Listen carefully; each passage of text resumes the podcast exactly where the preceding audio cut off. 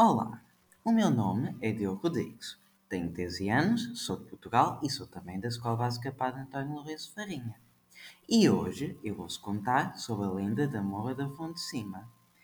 Entre os povos de Moleis e Anoia, Sertã, existiu em tempos uma fonte pública pertencente a essa última povoação. Denominavam-na Fonte de Cima, porque a 200 metros de distância existia, em Moleis, outra a que o povo dava o nome de Fonte de Baixo. Diz a lenda que um habitante muito pobre da povoação da Anoia, ao passar próximo da fonte de cima, encontrou uma manta cheia de passas, que são secos, estendidos ao sol.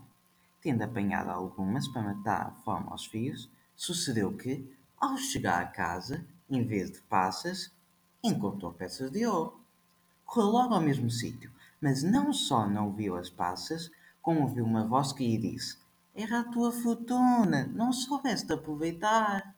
Na casa a que ele ainda se refere, morou, há aproximadamente 150 anos, um padre, o Padre José, que costumava assoalhar no terraço que ainda existe anexo as suas peças de ouro. Segundo crença do povo, eram provenientes das passas da morra,